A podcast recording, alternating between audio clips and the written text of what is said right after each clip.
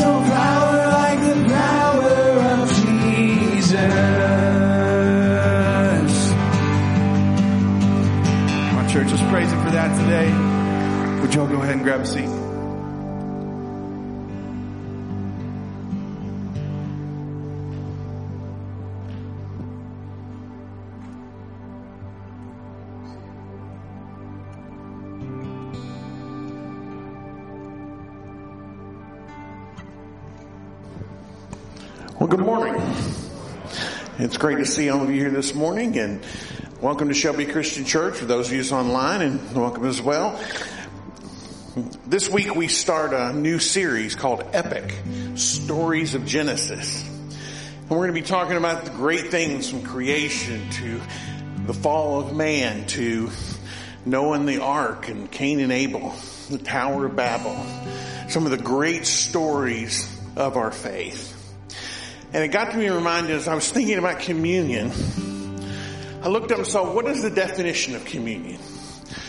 Well, communion means to have an intimate, intimate relationship with somebody on a spiritual or mental level.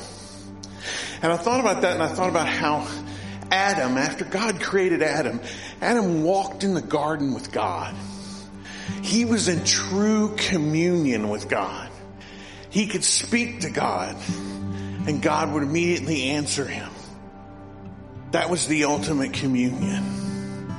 And I know this week was the week where we have remembered 9-11 and I, I'm, like you all know, I'm a big history buff and I was watching a lot of those different shows this week on 9-11 and one of the things that struck me was how often those people that were in those buildings when those planes hit, if they immediately decided, I'm getting out of here, most of them made it out.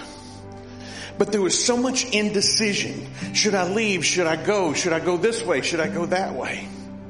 And for those that said, I'm getting out, I'm not waiting, they made it.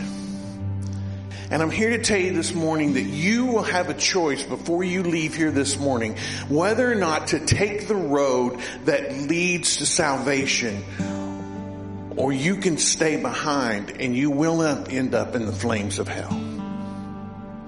That is your choice this morning. Adam had his choice. He could follow God and walk with God and be there with God. And God said, you can do whatever you want, just don't eat of this tree. But that's what Adam went and did. Jesus died on the cross and was rose again in order that we could have communion with God again. So your decision this morning is, do I follow Jesus or not? So when you come to this table this morning, remember all that he did for you. Let's pray together. Father God, we just praise you this morning, Lord, and we just lift up your name. You are the holy, gracious, wonderful God, and you alone are worthy to be worshiped. And this morning, Father, we lift up to you this church. And we pray that your spirit would just be prevalent and just flow through this place and through everyone here. Father, I pray for Ethan and the worship team that you would just continue to anoint them and anoint Dave as he comes this morning and speaks to us. Father, we know that your love for us is so great. And Father, we know that there's nothing we can do that would keep us from your love. Help us, Father, to follow you and to do what is right. We ask in Christ Jesus' name. Amen.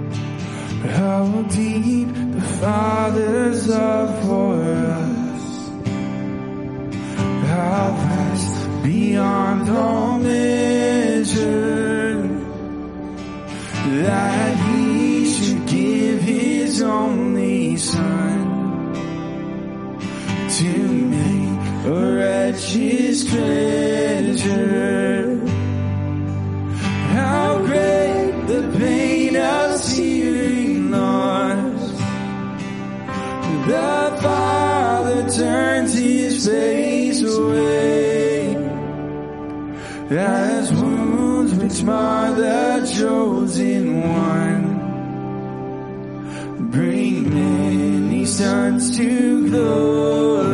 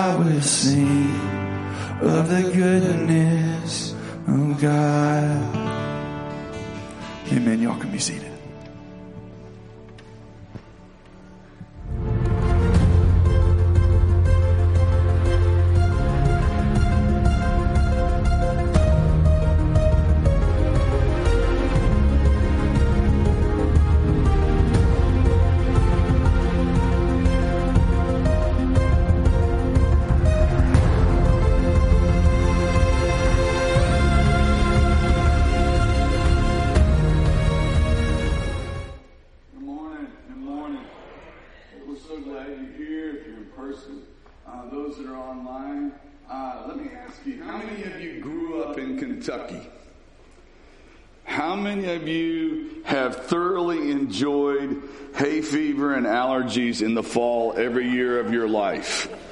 Yeah, well, that's uh, that's where we are. So, just so nobody panics, uh, the voice and the cough is hay fever and allergies. All right, uh, just so nobody panics this morning. Hey, we're starting, as like Bobby said, this new series today, and I just got to tell you today. Uh, if you got a Bible, open it up to the very first page. That's where we're at. Uh, and if you didn't bring one, there should be some underneath some of the seats. Uh, we're on page one, Genesis 1, okay?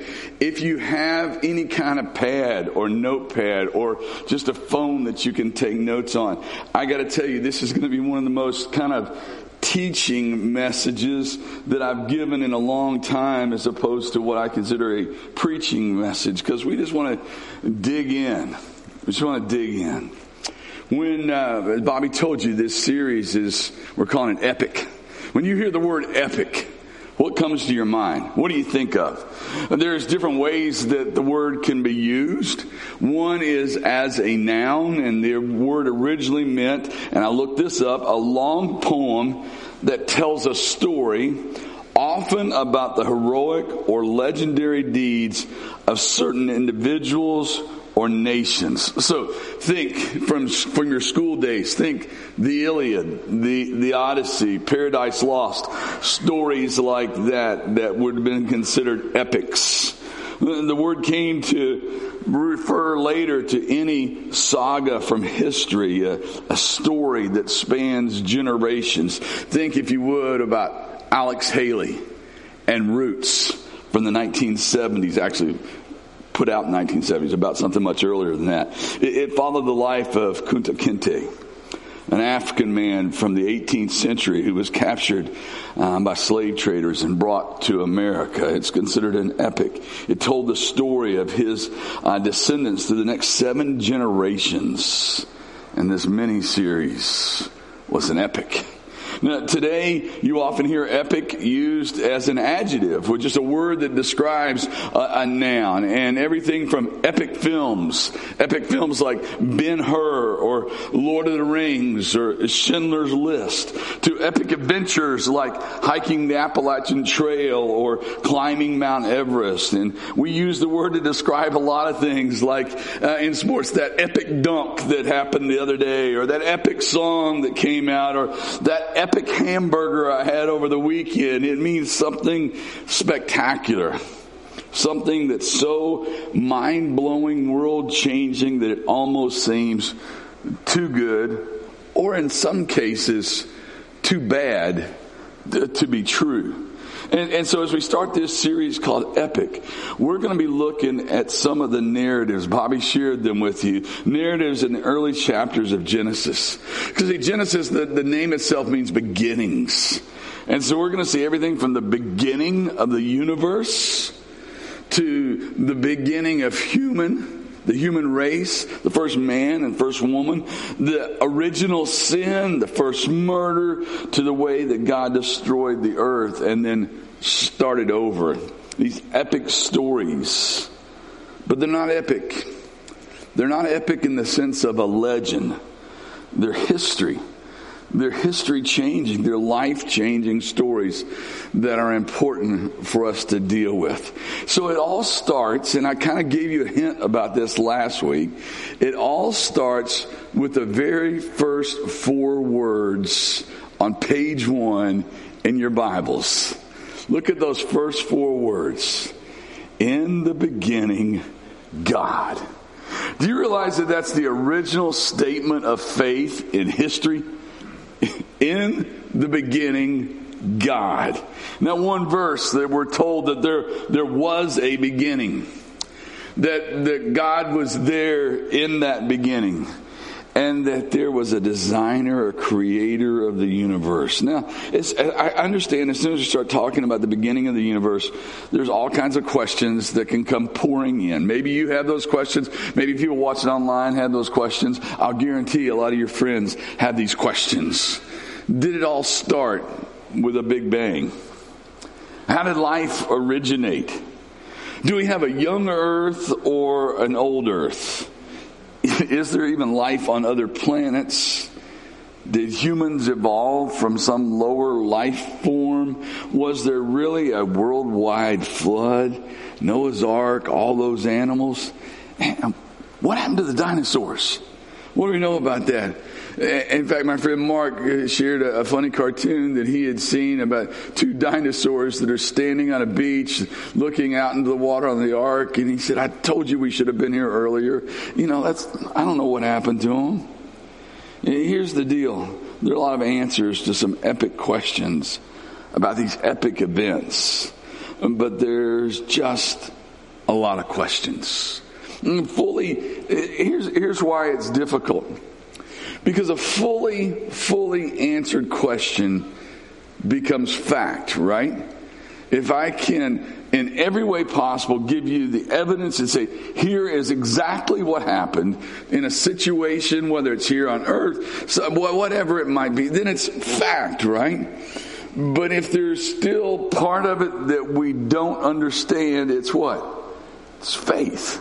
And it's the difference in faith. In fact, and those two worlds don't have to collide. Those two worlds can come together. Those worlds can come together. A group of facts can lead to faith but complete facts, complete facts requires no faith.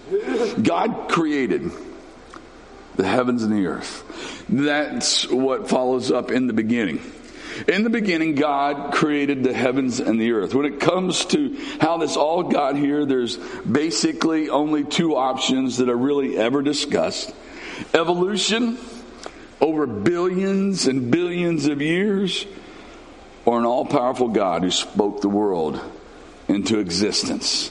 Now, there's, there's all kinds of sub options. I get it, and different, different theories under each of those options. But it basically, basically comes down to evolution or intellectual design. And the bottom line that I choose to believe is that God's fingerprints are all over this world hopefully we're going to be able to see some of that clearly this morning. There are those that say science and religion operate in two totally separate realms, and so this really doesn't matter. There are all kinds of debates that say religion is theoretical and only about morality, and that science is only about facts. But Christianity, guys, Christianity is not just an issue of morality. Christianity, by its very name, Christian, Christ follower, that makes it all about a relationship, a relationship with Jesus Christ that determines our individual destinies. Uh, John 3:16, right? the most well known verse in all the Bible says that God so loved the world that he gave his only son. But those words, those words that many of us, many even in a non fully believing world cling to and can quote that God so loved the world that he gave his only son, those words mean nothing if Genesis 1 1 is a made up hoax. In, in fact, it falls into the question, it causes us to question everything that is written after those four words. See, the theory of evolution contradicts those first words.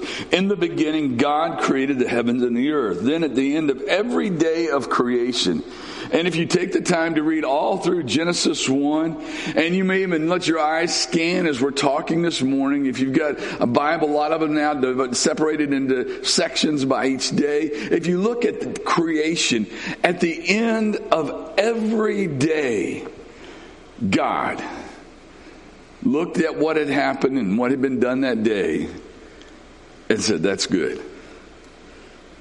Until he got to the sixth day and he created man. And he got to the end of that and he said, Ah, oh, that's very good. That, that's very good. There are those that believe God started the process and then let it evolve over eons of time. The problem there is that it denies much of the Bible and Either it's the inspired word of God or it's not. And that may be the wrestle that you're having this morning. Uh, much of the discussion starts with the debate over the length of days. Now, the original Hebrew, when it talks about these six days, the original Hebrew text leaves some room for interpretation. But guys, listen, whether it was six 24 hour days, six periods of time, thousands of years, whatever it might be, or six nanoseconds. The Creator, omnipotent, omniscient, almighty God could speak the world into existence in just a second. Professor Reuben Bullard said, when God created the world, he used miracles. He used process. If he used more miracle than process, uh, then if he used more miracle, he used less process. If he used less miracles, then he used more process. We don't know how much of each he used, but we know that when God created the world, he used both miracles, spoke it into existence, and process, let it, let it exist. And God's fingerprints are all over the world. I want you to take just a moment right now. And, and, and if you are already a believer, this, you'll, you'll go right through this. If, if you're struggling to believe in a God of creation, stay with me and I think you can still do this exercise. I want you to stop and just think about the things that you have seen this week that are really almost impossible to explain outside of an intellectual design. Anybody seen a baby this week? Anybody seen the beautiful blue sky this week? Anybody watched as animals have run around and interacted with creation? Maybe you were somewhere this week when you got caught in a downpour of rain and then the sun came out and you saw a rainbow.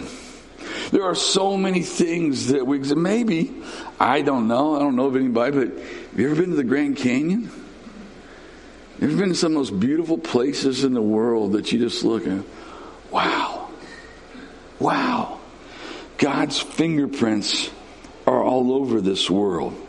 Part of this discussion about God being the creator, in the beginning God, is the debate between microevolution versus macroevolution. Uh, of course, there has been transformation over time. And God likely created one maple tree. And then, due to pollination and other environmental factors over the years, we now have sugar maples and red maples and all kinds of other maples. God likely created one kind of dog, and through selective breeding and everything, we now have St. Bernards and we've got poodles. See, that's, that would be microevolution within a species. Macroevolution says that all living things evolve from one common ancestor, a single celled organism. I don't know. I wrestle with that. In fact, I struggle with that greatly. Listen to what Genesis 1:11 says.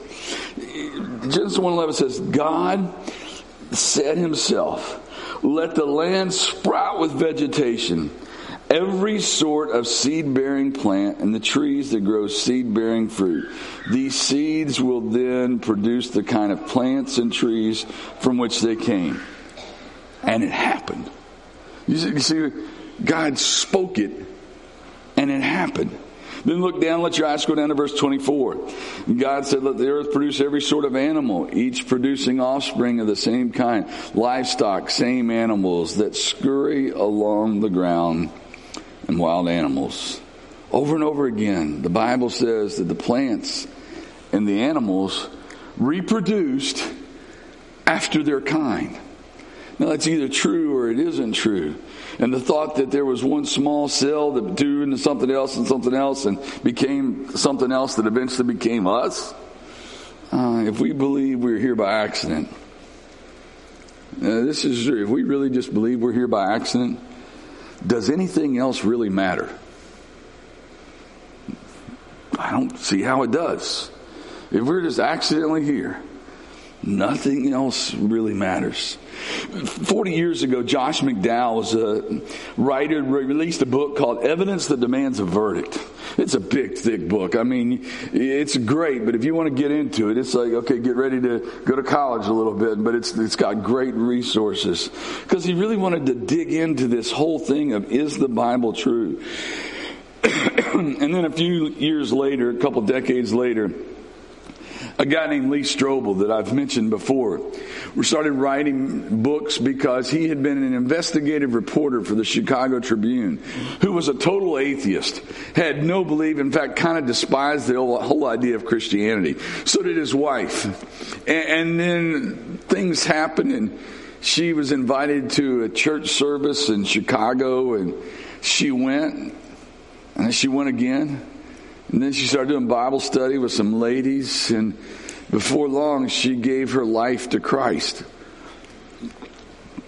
Lee Strobel, this investigative reporter for the Chicago Tribune who specialized in some of the big crimes of the Chicago area, made it his mission to prove that everything that she had bought into was a lie. And some of you have seen the movie or read the book, A Case for Christ, where he outlines how he spent days and weeks and months digging and digging and using all his investigative skills and, and, and doing everything he could to disprove the factuality of the Bible, only to, in a matter of months, come to the very same conclusion that his wife and millions of others have come to that the Bible's true and that Jesus did die for our sins. And so Lee Strobel has written a series of books that all start with the case for. He started with the case for faith and the case for Christ, and he's written a book called The Case for the Creator. And I would encourage you, if you want to dig into any of this, those are books you need to get your hands on. These books and many others, they're so powerful because they were written by men who were skeptical. They were written by men who started their investigation not believing who started their investigation trying to do, use all their skills to disprove God, the creator God, only to come to the conclusion that it was the only thing that made sense. And they wrote the books for others who wrestled with the same concerns. So, with all the testimony being given by the world against the concept of intellectual design, because there is a part of the world that, that would tell you that's crazy with all the evidence that they're writing and things, are we committing, somehow committing intellectual suicide if we believe it? I want to spend the rest of the morning, the rest of our time this morning, uh, giving you some reasons that I choose to believe in creation by intellect, intelligent design, and then you got to make your own choice. Whether you're here or you're watching on, you got to come to your own conclusion because it is a very personal decision. Before we run through these six things, please understand that, that the next few minutes, we've got just another few minutes and it doesn't allow the, the deep dive that we need to take. And so that's why I wanted to share some of those resources. So if you do have questions, you can work through some things on your own. But here, real quick, here's six reasons that I believe intelligent design is the only thing that makes sense. The first one is this. And I realize that if you're sitting here and you're saying, I'm not even really sure I believe the Bible or I don't believe the Bible, then my first reason you're going to struggle with, because the first reason is the Bible affirms intelligent design. And I'm not talking about just this first chapter. I'm talking about the whole Bible. Here's what the Bible says about God's creation throughout all of its pages. Genesis 1:27 not only said that God created the heavens and the earth, it said he created man in his own image. Uh, Jeremiah 32, the prophet said, Sovereign Lord, you have made the heavens and the earth by your strong hand. Nothing is too hard for you. There's nothing that our God can't do. I think I heard that this morning somewhere.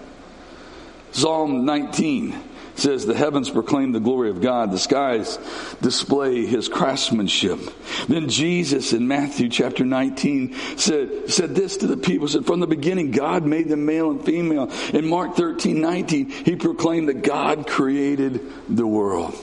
Uh, if you're a history buff like Bobby, if you remember studying in school, you may remember studying the 1926 Scopes trial that took place in Dayton, Tennessee.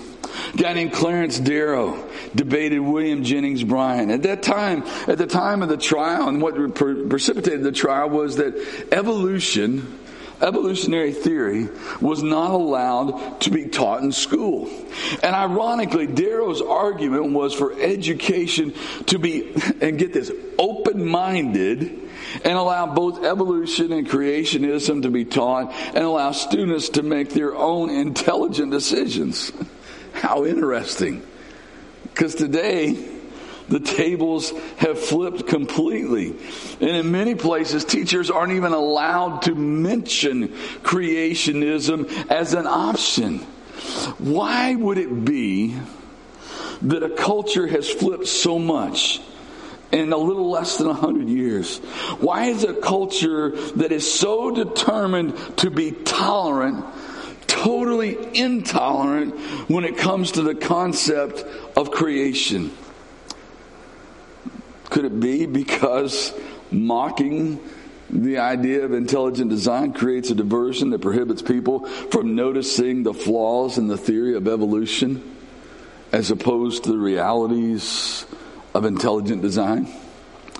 The second reason that I choose to believe is that scientific evidence suggests a beginning to the universe. Carl Sagan, a very famous atheist, in fact, did more to destroy people's thought process of Christianity than anybody that I can think of. Carl Sagan said, A universe that is infinitely old requires no creator. Nature is all that is, was, or will be. Hmm. But most scientific scholars acknowledge that the universe had a starting point, it's expanding outward, and it's winding down. Hmm. If it's winding down, wouldn't it have had to have wound up and started? And so their conclusion from the very beginning is often a big bang. Hmm.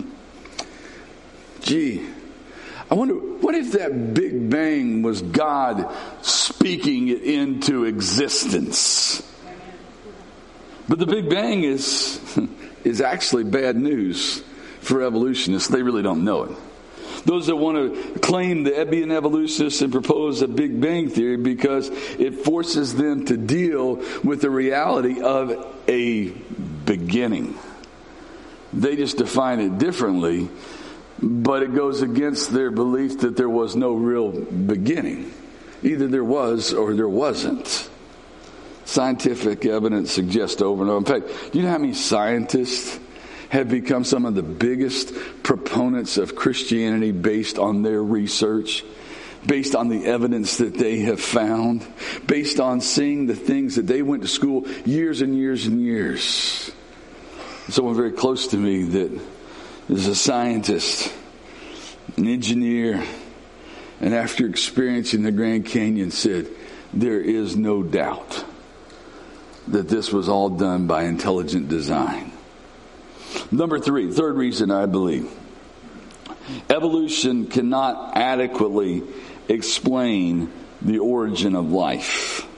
Now, this is kind of a silly story, but stay with me. I think it'll make sense to you. It's a made up story, but just stay with me. One day there was a scientist that was face to face with God and said, you know, okay, I'm, I figured I can do anything you can do. Really? Yeah, I can do anything you can do. And so God reached down and grabbed some dirt and mold and molded and rubbed it together and, and, and made a man. And then looked at the scientist the scientist like, no problem. And reached down to pick up some dirt. And God said, whoa, whoa, whoa, whoa, whoa, whoa. Get your own dirt. Had to come from somewhere. Had to come from somewhere. Evolution doesn't adequately explain the origin of life. Well, on one hand, we're told that we evolved from monkeys. Well, okay, where did the monkeys come from? Well, the answer some prehistoric goo led to a single cell living organism that led to a fish, that led to an amphibian, that led to a mammal, that led to a monkey, that led to man. Now, here, if you say, if you say that a frog turned into a prince in an instant, it's labeled a fairy tale. But if you say a frog turned into a man over a period of years, it's considered science. Can evolution realistically explain the existence of life? Lee Strobel suggests that the origin of life itself is the Achilles heel for evolution. It had to begin. Number four, many, many brilliant scientists, as we kind of alluded to a moment ago, believe in intelligent design. Uh, Francis Collins wrote a book called The Language of God back in 1916. A group of researchers asked biologists and physicists and mathematicians if they believed in a God who actively communicates with humanity and, to whom one can pray and expect to receive an answer. In 1916, about 40% of those scientists, biologists, physicists, mathematicians answered yes. In 1997, the exact same survey was repeated. And really, to the surprise of the researchers, the percentage was nearly identical. Now, that still leaves a wide margin of those who didn't believe. But 40% is a significant number to say that I believe, and for others to say, no, it can't be. Dr. Harold Urey, a Nobel Prize winner for his research in chemistry, wrote about the impossibility of evolution. This is a Nobel Prize winner. And yet admitted that he still believes in it because the alternative of a divine creator is totally unacceptable to him. But then here's what he said. He wrote this. All of us who study the origin of life that the more, and find that the more we look into it, the more we feel that life is too complex to have evolved anywhere. Now, did you understand all of that? This man who said that he just can't believe in creation because he can't believe in a divine creator, also said evolution doesn't make sense. There had to be a beginning. We had to get here somehow. This all didn't just like, it doesn't make sense. He admits that evolution is impossible to believe, yet it's taught as truth because of the stubborn refusal to consider the alternative an almighty, omnipotent God. Fifth reason this is huge. Fossil evidence does not support evolution. If evolution is true, why is there so little fossil evidence of any transformational, transitional forms? If evolution is true, there should be some transitional forms. Shouldn't there be hundreds of missing links between a fish and a mammal? Between a frog and a dog, between a horse and a cow, if not still living at least fossil records. Charles Darwin admitted in his own book, The Origin of Species, that the lack of fossils demonstrating uh, immediate links is, quote, this is Darwin, the most obvious and gravest objection which can be used against the theory of evolution. He admitted his own flaws. Now, I know, and some of you probably have these. I know that you've seen the fish emblems on the back of cars. You might, you maybe will have one, or you may have it tattooed somewhere, or, or a na- bracelet or necklace, and, and that usually stands. It's a symbol that stands for Christianity because the early believers used the sign of the fish as a secret symbol during times of persecution to know they were in the right place. Have you noticed, however, though, that there are some fish emblems that are designed like the Christian symbol, but they got little feet on them and Darwin inside of them. And what those drivers don't realize is how their fish symbol actually gives credibility to the belief in biblical creation. Because show me a fish with feet. That creature doesn't exist. Now you might say it's, well, it's an alligator. No, it's not a fish. It's a different animal. There's an overwhelming lack of fossil evidence or transitional forms we'd expect if all life came from this one common single cell ancestor. And then finally, the sixth reason, and I realize you're flying through these, is that intricate design demands a designer. Now, in just a second, don't, don't put it up yet. Right? In just a second, there's going to be a picture that's going to show up on the screen. And, and I, I, I, want you to look, take, take your time very carefully. And if you look at just the right angle at this picture, you might be able to see some faces. Okay? Give us the picture. Find them? Find the faces? Now, ironically, I also have a picture of the backside of Mount Rushmore that you, that's the other side.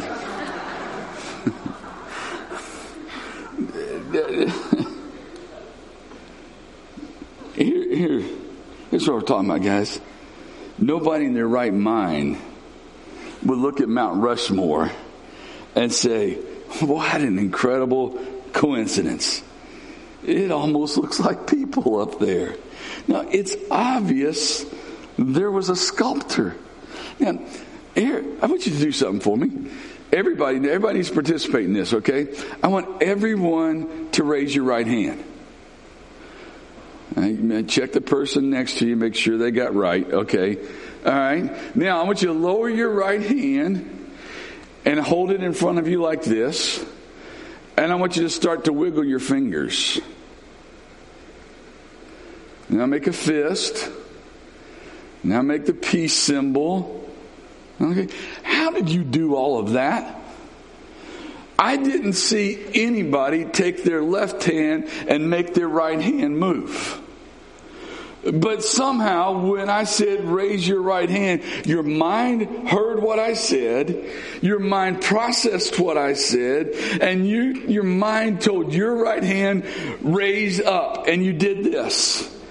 And then I said, put it down, and your mind heard what I said and processed what I said, and you brought it down and you did this. And then you wiggled your fingers because your mind told your hand to do that. And then you made a peace symbol because your mind told your hand to do that.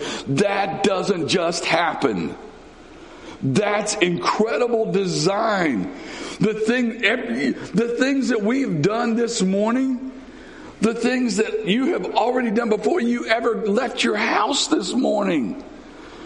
As you drove here, as you worshiped here, as you listened here, those things are amazing.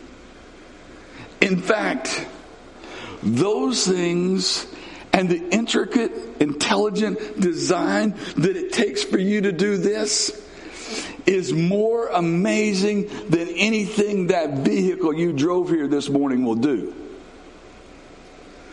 Because it's all packed in here.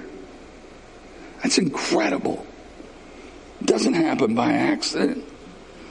The universe is staggering in its design.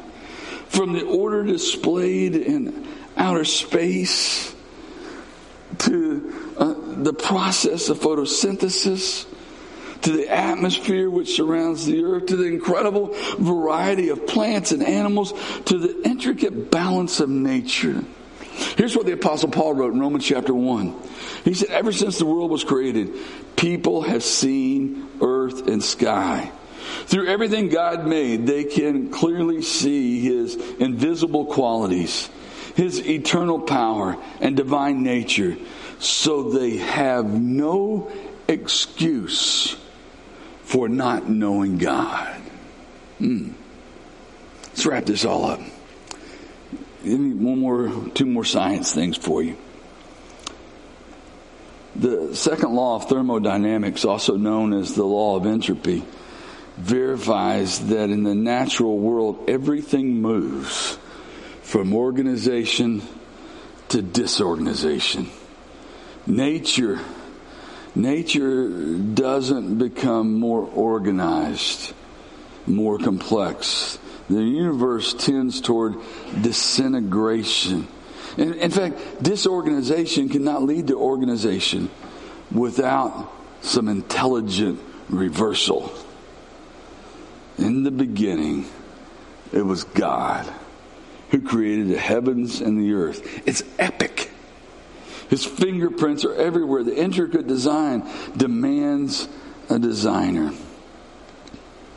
We just celebrated, not celebrated, we just memorialized what happened 20 years ago yesterday that Bobby referenced. Those of us over the age of 20 can, for the most part, remember exactly where we were. I was sitting in my office over in the other building. JD called me on the phone and said, Find a TV quick. And just as I walked to Jason's office, the second plane hit. And we watched in horror. And so, whether you have experienced being in a warlike situation firsthand, or vicariously you saw the events that day, we know firsthand that chaotic explosion does not lead to anything beautiful. It's destructive. We've covered a lot of stuff today. But as I've said several times, I believe the core of my being that God's fingerprints are all over this world. So, this invitation time, this decision time, let's call it that, might be a little different today because I've got a couple prayers. First of all, my prayer is that as we sing and worship and are reminded that if you're already on board with those first four words of Scripture, in the beginning, God, that you'll keep living that out through applying the rest of scripture to your life. And if you've never accepted Jesus then you will you will consider doing that. You will make that decision. But that you'll carry out all of scripture. Because many of us have accepted Jesus but we're not really carrying out scripture. And the second thing is if you're here today and you're still skeptical about all this I just pray that you'll keep digging. I just pray that you'll keep digging. Because I promise you, if you get past those first four words, in the beginning, God, man, the stuff that comes after it will change your life, will make your life have meaning in a chaotic, out of control world. That is where meaning is found. God that so loved the world that not only did he create it, but later he would send his son to die for those that need him. Would you guys stand with me? You may just need to stand quietly with your head bowed and your eyes closed. Worship you may need to walk down to the front and talk to Jason or Bobby or somebody that can kind of pray with you or help lead you to accepting Christ. You may just need to stand there and wrestle with God.